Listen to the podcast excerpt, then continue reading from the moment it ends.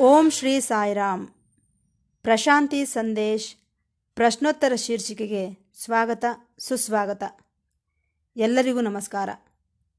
ಪ್ರತಿ ಶನಿವಾರದಂದು ಪ್ರಸಾರವಾಗುವ ಪ್ರಶ್ನೋತ್ತರ ಶೀರ್ಷಿಕೆಯಲ್ಲಿ ಪ್ರೊಫೆಸರ್ ಅನಿಲ್ ಕುಮಾರ್ ಕಾಮರಾಜ್ರವರು ಭಕ್ತರಿಂದ ಬಂದಂತಹ ಪ್ರಶ್ನೆಗಳಿಗೆ ಭಗವಾನ್ ಶ್ರೀ ಸತ್ಯಸಾಯಿ ಬಾಬಾರವರ ದಿವ್ಯ ಉಪನ್ಯಾಸಗಳನ್ನು ಆಧಾರವಾಗಿಟ್ಟುಕೊಂಡು ಉತ್ತರಗಳನ್ನು ನೀಡುತ್ತಿದ್ದಾರೆ.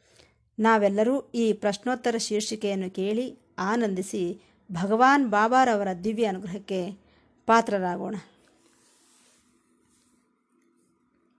ಅಂದಹಾಗೆ ಇವತ್ತಿನ ಪ್ರಶ್ನೆ, ಜ್ಞಾನ ಎಷ್ಟು ವಿಧಗಳು? ಜ್ಞಾನ ಎಷ್ಟು ವಿಧಗಳು? ಸಾಮಾನ್ಯವಾಗಿ ನಾವೆಲ್ಲರೂ ಸಹ ಜ್ಞಾನ ಜ್ಞಾನ ಎಂಬ ಪದವನ್ನು ಬಳಸುತ್ತಿರುತ್ತೇವೆ. ನಮಗಿರುವಂತಹ ಸಮಾಚಾರವೆಲ್ಲ ಜ್ಞಾನವೇ. ಗ್ರಂಥ ರೂಪದಲ್ಲಾಗಲಿ ಕೇಳಿಸಿಕೊಂಡ ಮಾತುಗಳಿಂದಾಗಲಿ, ನೋಡುವುದರ ಮೂಲಕವಾಗಲಿ ನಮಗೆ ಬರುವಂತಹ ಸಮಾಚಾರವೆಲ್ಲ ಜ್ಞಾನವೇ. ಆದರೆ ಈ ಜ್ಞಾನದಲ್ಲಿ ಕೆಲವು ವಿಧಗಳು, ಇಲ್ಲವೇ ವಿಭಾಗಗಳು ಇವೆ. ಜ್ಞಾನವೆಲ್ಲ ಒಂದೇ ಅಲ್ಲ. ಲೌಕಿಕ ಜ್ಞಾನ ಪ್ರಾಪಂಚಿಕ ಎಂದು ಸಹ ಕರೆಯಲ್ಪಡುತ್ತದೆ. ವಿಜ್ಞಾನಕ್ಕೆ ಸಂಬಂಧಿಸಿದ್ದು ವೈಜ್ಞಾನಿಕ ಜ್ಞಾನ ಎನ್ನುತ್ತಾರೆ. ಸೈನ್ಸ್. ಕಲೆಗೆ ಸಂಬಂಧಿಸಿದ್ದು ಕಲಾಜ್ಞಾನ ಎನ್ನುತ್ತಾರೆ. ಆರ್ಟ್. ನಾಲ್ಕನೆಯದು ಧಾರ್ಮಿಕ ಸಂಬಂಧವಾದದ್ದು, ಧರ್ಮ ಸಂಬಂಧವಾದದ್ದು. ಕರ್ಮಕಾಂಡಕ್ಕೆ ಸಂಬಂಧಿಸಿದ್ದು, ಅದನ್ನು ಧರ್ಮಜ್ಞಾನ ಎನ್ನುತ್ತಾರೆ. ಲೋಕಜ್ಞಾನ ವಿಜ್ಞಾನ ಜ್ಞಾನ ಕಲಾಜ್ಞಾನ, ಧಾರ್ಮಿಕ ಜ್ಞಾನ ಎಂದು ನಾಲ್ಕು ರೀತಿಯ ಜ್ಞಾನಗಳಿವೆ. ಈ ನಾಲ್ಕು ಜ್ಞಾನಗಳನ್ನು ದ್ವೈತ ಜ್ಞಾನವೆಂದು ಸಹ ಹೇಳಬಹುದು. ಏಕೆಂದರೆ ಈ ದ್ವೈತದ ಮೇಲೆ ಆಧಾರಪಟ್ಟಿರುತ್ತವೆ ಈ ನಾಲ್ಕು ಜ್ಞಾನಗಳು. ದ್ವೈತವೆಂದರೆ ಎರಡು. ಈ ನಾಲ್ಕಕ್ಕೂ ಸೇರಿ ಒಂದು ಹೆಸರಿದೆ. ಅದೇ ಸಾಪೇಕ್ಷ ಜ್ಞಾನ ಎಂದು. ಸಾಪೇಕ್ಷ ಎಂದರೆ ಏನು? ಇದರಲ್ಲಿ ಇನ್ನೂ ಏನೋ ಇದೆ, ಇನ್ನೂ ಏನೋ ಇದೆ ಎಂದು ತಿಳಿದುಕೊಳ್ಳಬೇಕೆಂದಿರುತ್ತದೆ. ಇದು ಸಂಪೂರ್ಣವಲ್ಲ. ಇದರಲ್ಲಿ ನಮಗೆ ಒಂದರ ಮೇಲೆ ಇನ್ನೊಂದು ಆಧಾರಪಟ್ಟಿರುತ್ತದೆ ಸಾಪೇಕ್ಷೆ. ಅಪೇಕ್ಷೆ ಪಡುತ್ತಿರುತ್ತದೆ.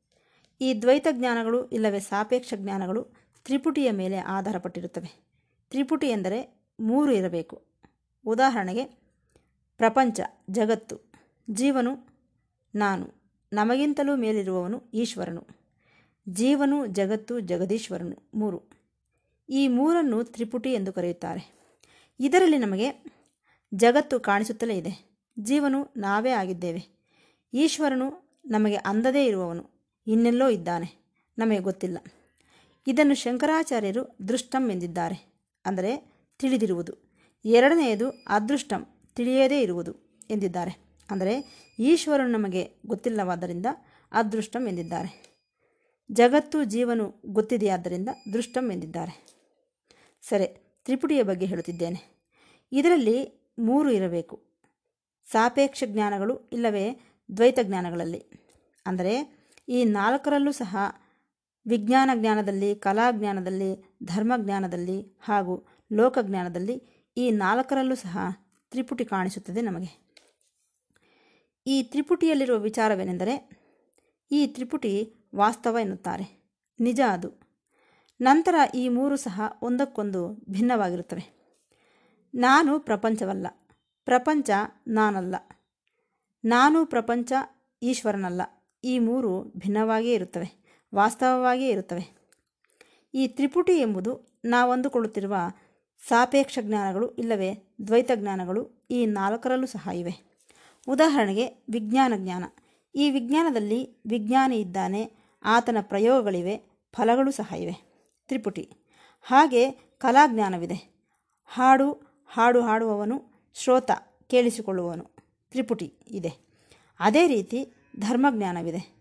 ಯಜ್ಞವನ್ನು ಮಾಡುವ ಸೋಮಯಾಜಿ. ಯಜ್ಞವನ್ನು ಮಾಡುವವನು ಯಜ್ಞ ಮಂತ್ರಗಳು, ಅದರ ಫಲ. ಮತ್ತೆ ತ್ರಿಪುಟಿ. ಹಾಗಾಗಿ ಈ ದ್ವೈತ ಜ್ಞಾನದಲ್ಲಿ ತ್ರಿಪುಟಿ ಇದ್ದೇ ಇರುತ್ತದೆ. ಇದನ್ನು ನಾವೆಲ್ಲರೂ ಬಹಳ ಮುಖ್ಯವಾಗಿ ನೆನಪಿನಲ್ಲಿಟ್ಟುಕೊಳ್ಳಬೇಕಾದಂತಹ ವಿಚಾರ. ಆದರೆ ಈ ವಿಜ್ಞಾನ ಜ್ಞಾನದಲ್ಲಿ ವಿಜ್ಞಾನಿ ಇದ್ದಾನೆ, ಅದು ಸಾಪೇಕ್ಷ ಜ್ಞಾನ. ಒಂದನ್ನು ಕಂಡುಹಿಡಿಯ ಕಂಡುಹಿಡಿಯುತ್ತಾನೆ, ನಂತರ ಇನ್ನೊಂದನ್ನು ಕಂಡುಹಿಡಿಯಬೇಕು. ನಂತರ ಇನ್ನೇನೋ ತಿಳಿದುಕೊಳ್ಳಬೇಕು ಎನ್ನುತ್ತಾನೆ. ಇದರ ನಂತರ ಇನ್ನೇನು ಇನ್ನೇನು ಎಂದು ಅಂದರೆ ಅದು ಅಲ್ಲಿಗೆ ಸಂಪೂರ್ಣವಾಗಲಿಲ್ಲ. ನೆಕ್ಸ್ಟ್ ಏನು ನೆಕ್ಸ್ಟ್ ಏನು ಎನ್ನುತ್ತಿರುತ್ತದೆ. ಇದಕ್ಕೆ ಆಕಾಂಕ್ಷೆ ಎಂದು ಹೆಸರು. ಇದರ ನಂತರ ಇನ್ನೇನು ಎಂದು. ಇದು ಸಹ ಸಾಪೇಕ್ಷ ಜ್ಞಾನ, ದ್ವೈತ ಜ್ಞಾನಗಳಲ್ಲಿ ಒಂದು ಲಕ್ಷಣ. ಅಂದರೆ ಸಾಪೇಕ್ಷ ಜ್ಞಾನಗಳಲ್ಲಿ ದ್ವೈತವಿದೆ, ತ್ರಿಪುಟಿ ಇದೆ, ಆಕಾಂಕ್ಷೆ ಇದೆ. ಈ ಮೂರೂ ಸಹ ಈ ಸಾಪೇಕ್ಷ ಜ್ಞಾನಗಳಲ್ಲಿ, ದ್ವೈತ ಜ್ಞಾನಗಳಲ್ಲಿ ಇರುವಂತಹ ಲಕ್ಷಣಗಳು. ದಯವಿಟ್ಟು ಸ್ಪಷ್ಟವಾಗಿ ಅರ್ಥ ಮಾಡಿಕೊಳ್ಳಿ. ಆದರೆ ಈ ಸಾಪೇಕ್ಷ ಜ್ಞಾನಗಳಾಗಲಿ, ದ್ವೈತ ಜ್ಞಾನಗಳಾಗಲಿ, ಇವು ನಮ್ಮ ಜೀವನಕ್ಕೆ ಪರಿಹಾರವನ್ನು ನೀಡಲಾರವು. ಸಮಸ್ಯೆಗೆ ಪರಿಹಾರವನ್ನು ನೀಡುವ ಜ್ಞಾನ ಒಂದೇ ಒಂದು, ಅದು ಬ್ರಹ್ಮಜ್ಞಾನ. ಅದೇ ಅದ್ವೈತ ಜ್ಞಾನ. ಆ ಅದ್ವೈತ ಜ್ಞಾನದಲ್ಲಿ ತ್ರಿಪುಟಿ ಇರುವುದಿಲ್ಲ. ಜೀವನು ಜಗತ್ತು ಜಗದೀಶ್ವರನು ಈ ಮೂರೂ ಇರುವುದಿಲ್ಲ. ಈ ಮೂರು ಬೆರೆತು ಹೋಗಿರುತ್ತವೆ. ನದಿಗಳೆಲ್ಲ ಸಮುದ್ರದೊಳಗೆ ಬೆರೆತು ಹೋದಂತೆ ಈ ಮೂರು ಬೆರೆತು ಹೋಗಿರುತ್ತವೆ. ಬೆರೆತು ಮೂರು ಒಂದೇ ಆಗಿಬಿಡುತ್ತವೆ. ಆ ಒಂದು ಯಾವುದು? ಅದೇ ಬ್ರಹ್ಮ, ಅದೇ ಆತ್ಮ. ಎಲ್ಲಿದೆ? ನಿನ್ನೊಳಗೆ ಇದೆ. ಎಲ್ಲ ಕಡೆ ಇರುವುದು ಬ್ರಹ್ಮವೇ. ಸರ್ವಂ ಖಲ್ವಿದಂ ಬ್ರಹ್ಮ ಎಂದಿದ್ದಾರೆ. ಹಾಗಾಗಿ ಈ ಬ್ರಹ್ಮಜ್ಞಾನಕ್ಕೆ ನಿರಪೇಕ್ಷ ಜ್ಞಾನ ಎನ್ನುತ್ತಾರೆ. ಅವೇನೋ ದ್ವೈತ ಜ್ಞಾನಗಳು, ಸಾಪೇಕ್ಷ ಜ್ಞಾನಗಳು. ಬ್ರಹ್ಮಜ್ಞಾನ ನಿರಪೇಕ್ಷ ಜ್ಞಾನ. ಅಂದರೆ ಇನ್ನೂ ಏನೋ ಇದೆ ಎನ್ನುವಂಥದ್ದು ಇರುವುದಿಲ್ಲ. ಇನ್ನು ಅದೇ ಕೊನೆ, ಅದೇ ಮುಕ್ತಾಯ, ಅದೇ ಸಂಪೂರ್ಣ ಎಂದು ಎಂಬ ವಿಚಾರವನ್ನು ನಾವು ಗುರುತಿಸಬೇಕು. ಇದೇ ಸಾಪೇಕ್ಷ ಜ್ಞಾನಕ್ಕೂ ನಿರಪೇಕ್ಷ ಜ್ಞಾನಕ್ಕೂ ಇರುವಂತಹ ವ್ಯತ್ಯಾಸ. ಸರಿ, ಈ ನಿರಪೇಕ್ಷ ಜ್ಞಾನ ಯಾವುದರ ಮೇಲೆ ಆಧಾರಪಟ್ಟಿದೆ? ಇರುವುದು ಒಂದೇ, ಆದರೆ ಇದು ಯಾವುದರ ಮೇಲೆಯೂ ಆಧಾರ ಪಡುವುದಿಲ್ಲ ಆದರೆ ಇದುವರೆಗೂ ನಿಮಗೆ ಹೇಳಿದಂತೆ ಸಾಪೇಕ್ಷ ಜ್ಞಾನದಲ್ಲಿ ಒಂದರ ಮೇಲೆ ಇನ್ನೊಂದು ಆಧಾರಪಟ್ಟಿರುತ್ತವೆ. ಜೀವನು ಜಗತ್ತಿನ ಮೇಲೆ, ಜೀವನು ಜಗತ್ತುಗಳು ಜಗದೀಶ್ವರನ ಮೇಲೆ ಆಧಾರಪಟ್ಟಿರುತ್ತವೆ. ಆದರೆ ಬ್ರಹ್ಮಜ್ಞಾನದಲ್ಲಿ ಇರುವುದು ಒಂದೇ, ಆದ್ದರಿಂದ ಆಧಾರ ಪಡುವುದು ಎಂಬ ವಿಚಾರವೇ ಬರುವುದಿಲ್ಲ. ಇದೇ ಅದ್ವೈತವೆಂದರೆ, ಇದೇ ಬ್ರಹ್ಮಜ್ಞಾನವೆಂದರೆ, ಇದೇ ಆತ್ಮಜ್ಞಾನವೆಂದರೆ. ಇದನ್ನು ನಾವು ಬಹಳ ಸ್ಪಷ್ಟವಾಗಿ ಅರ್ಥ ಮಾಡಿಕೊಳ್ಳಬೇಕು. ಸರಿ, ಈ ಅದ್ವೈತ ಜ್ಞಾನವನ್ನು ಸೃಷ್ಟಿಸಿದವರು ಯಾರು ಎಂದು ಕೇಳಬಹುದು. ಏನನ್ನಾದರೂ ಸೃಷ್ಟಿಸಿದರೆ ಅದು ದ್ವೈತವಾಗುತ್ತದೆ. ಅದ್ವೈತ ಒಂದೇ ಆಗಿದ್ದಾಗ ಅದನ್ನು ಸೃಷ್ಟಿಸಲು ಇನ್ನೊಬ್ಬನೇನಾದರೂ ಇರುತ್ತಾನೆಯೇ? ಇಲ್ಲ. ಹಾಗಾಗಿ ಅದ್ವೈತವೆಂಬುದು ಸೃಷ್ಟಿಸಲ್ಪಡಲಿಲ್ಲ. ಸೃಷ್ಟಿಸಲ್ಪಟ್ಟಿದ್ದೆಲ್ಲ ದ್ವೈತವೇ. ಆ ದ್ವೈತವೇ ತ್ರಿಪುಟಿಯಿಂದ ಕೂಡಿಕೊಂಡದ್ದು. ಅಂದರೆ ಏನರ್ಥ? ದ್ವೈತವೆಂಬುದು ಸಾಧ್ಯವಾಗುವುದಿಲ್ಲ. ನೀನು ಸಾಧಿಸುವುದೂ ಅಲ್ಲ, ಅದನ್ನು ಪಡೆಯುವುದೂ ಅಲ್ಲ. ಅದು ಸಿದ್ಧ. ರೆಡಿಮೇಡ್ ಆಗಿದೆ ಅಲ್ಲೇ ಇದೆ. ಸಿದ್ಧವಾಗಿದೆ. ಜಪಾನ್ ದೇಶದಲ್ಲಿ ಸ್ಕೋಪೆನ್ ಓವರ್ ಎಂಬುವನಿದ್ದಾನೆ. ಆತನು ಹೇಳಿದ, ಪ್ರಪಂಚದಲ್ಲಿ ಇರುವುದು ಎರಡೇ ಅದ್ಭುತಗಳು. ಒಂದು, ಆಕಾಶದಲ್ಲಿರುವ ನಕ್ಷತ್ರಗಳು, ಗೋಳಗಳು. ಆಕಾಶದಲ್ಲಿ ಅನಂತ ಗೋಳಗಳಿವೆ. ಎರಡನೆಯದು ಭೂಮಿಯ ಮೇಲಿರುವಂತಹ ಉಪನಿಷತ್ ವಾಂಗ್ಮಯ. ಈ ಉಪನಿಷತ್ತು ಸಹ ಪರಮಾದ್ಭುತವಾದದ್ದು ಎಂದು ಹೇಳುತ್ತಾನೆ ಸ್ಕೋಪನ್ ಓವರ್. ನಂತರ ನಮಗೆ ಈ ಪ್ರಪಂಚದಲ್ಲಿ ಮೂರು ಕಾಣಿಸುತ್ತವೆ ತ್ರಿಕೋಣಗಳು ಟ್ರಯಾಂಗಲ್ ಮೂರು ಕಾಣಿಸುತ್ತವೆ. ಒಂದು ದೇಶ, ಸ್ಪೇಸ್. ಎರಡು ಕಾಲ, ಟೈಮ್. ಮೂರು ವಸ್ತು, ಸಬ್ಸ್ಟೆನ್ಸ್. ಇದು ತ್ರಿಕೋಣದಲ್ಲಿರುವುದು ಮೂರು ಡೈಮೆನ್ಷನ್ಸ್, ಸ್ಪೇಸ್, ಟೈಮ್, ಸಬ್ಸ್ಟೆನ್ಸ್. ಅಂದರೆ ಏನರ್ಥ? ನಾವು ಎಚ್ಚರದಿಂದ ಇದ್ದಾಗ ಇವು ಕಾಣಿಸುತ್ತವೆ. ಜಾಗೃತ ಅವಸ್ಥೆಯಲ್ಲಿ. ಯಾವುದು? ದೇಶ, ಕಾಲ, ವಸ್ತು. ಸ್ವಪ್ನದಲ್ಲೂ ಕಾಣಿಸುತ್ತವೆ. ದೇಶ, ಕಾಲ, ವಸ್ತುಗಳು ವ್ಯಕ್ತವಾಗುತ್ತವೆ. ಆದರೆ ಸುಷುಪ್ತಿಯಲ್ಲಿ, ಗಾಢ ನಿದ್ರೆಯಲ್ಲಿ ಅವ್ಯಕ್ತವಾಗಿರುತ್ತವೆ. ಹೊರಬೀಳುವುದಿಲ್ಲ. ಆದರೆ ಜೀವನ ಮಾತ್ರ ಮುಂದುವರಿಯುತ್ತಲೇ ಇರುತ್ತದೆ. ಸುಷುಪ್ತಿ ಅಂತ್ಯವಾದರೆ ಜಾಗೃತಾವಸ್ಥೆ ಬರುತ್ತದೆ. ಮರಣದ ನಂತರ ಬರುವುದು ಪುನರ್ಜನ್ಮ. ಇದನ್ನು ನಾವು ನೆನಪಿನಿಟ್ಟುಕೊಳ್ಳಬೇಕು. ಅದ್ವೈತ ಸಿದ್ಧಾಂತದಲ್ಲಿ ಗೌಡಪಾದಾಚಾರ್ಯರೆಂಬ ಗುರುಗಳಿದ್ದಾರೆ. ಈ ಗೌಡಪಾದಾಚಾರ್ಯರು ಕಾರಿಕಗಳು ಎಂಬುದನ್ನು ರಚಿಸಿದರು. ಈ ಕಾರಿಕಗಳು ಏನೆಂದು ಹೇಳುತ್ತಿವೆ ಎಂದರೆ, ಅದ್ವೈತವೇ ಪರಮಾತ್ಮ, ಉಳಿದವುಗಳೆಲ್ಲ ಆಭಾಸ. ನಮಗೆ ಕಾಣಿಸುವುದೆಲ್ಲ ನೆರಳಿನಂತಹವುಗಳು ಅವು ಸತ್ಯವಲ್ಲ. ಇಲ್ಲಿ ನಾನು ನಿಂತಿದ್ದೇನೆ, ನಾನು ಸತ್ಯ.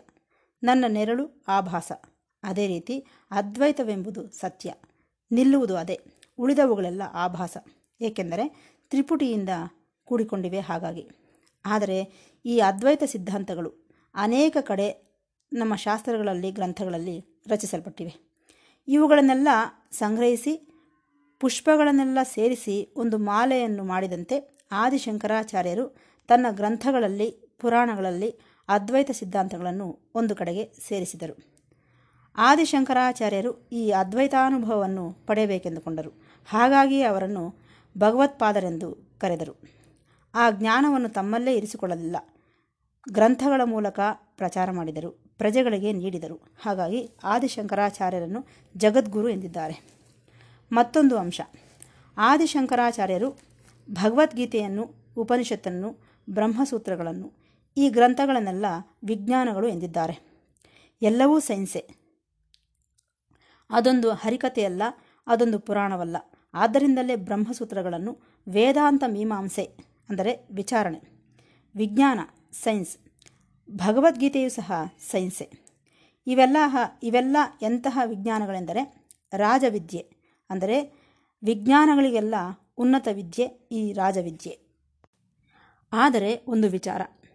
ಈ ವಿಜ್ಞಾನವೆಂಬುದು ನಮಗೆ ದಿವ್ಯ ಜ್ಞಾನವನ್ನು ನೀಡುತ್ತದೆ.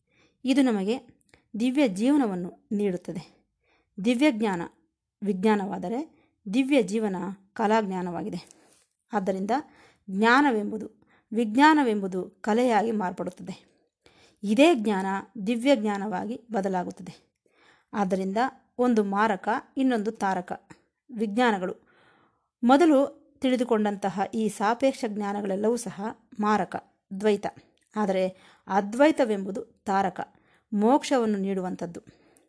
ಈ ರೀತಿ ಜ್ಞಾನದಲ್ಲಿರುವಂತಹ ವಿಧಗಳ ಬಗ್ಗೆ ನಾವೆಲ್ಲರೂ ಮಾತನಾಡಿಕೊಂಡೆವು ಎಂದು ಹೇಳುತ್ತಾ ಈ ಭಾಗವನ್ನು ಮುಕ್ತಾಯಗೊಳಿಸುತ್ತಿದ್ದೇನೆ. ಮತ್ತೆ ಭೇಟಿಯಾಗೋಣ. ಸಾಯಿರಾಮ್